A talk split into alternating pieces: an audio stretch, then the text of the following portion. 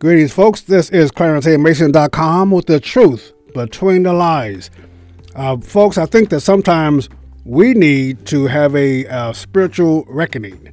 We need to be able to look and think about who we are and why we are here and our purpose in this life. Uh, we need to stop trying to make others comfortable in their sins. We want to appease them. It's okay. We no longer no longer want to talk about consequences for your sinful activities.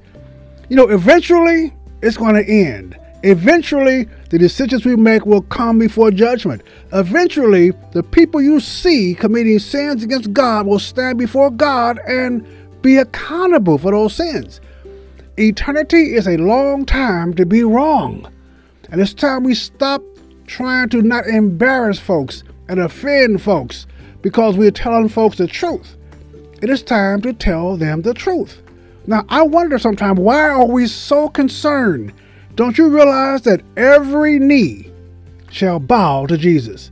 Every knee, great and small, rich and poor, black and white, every knee shall bow to Jesus. Even the offended, even the unbelievers, even folks who ridicule, even people who, who, who attacked and killed and murdered Christians will one day bow their knee before the presence of Christ. So, who are we to make them feel comfortable where they are?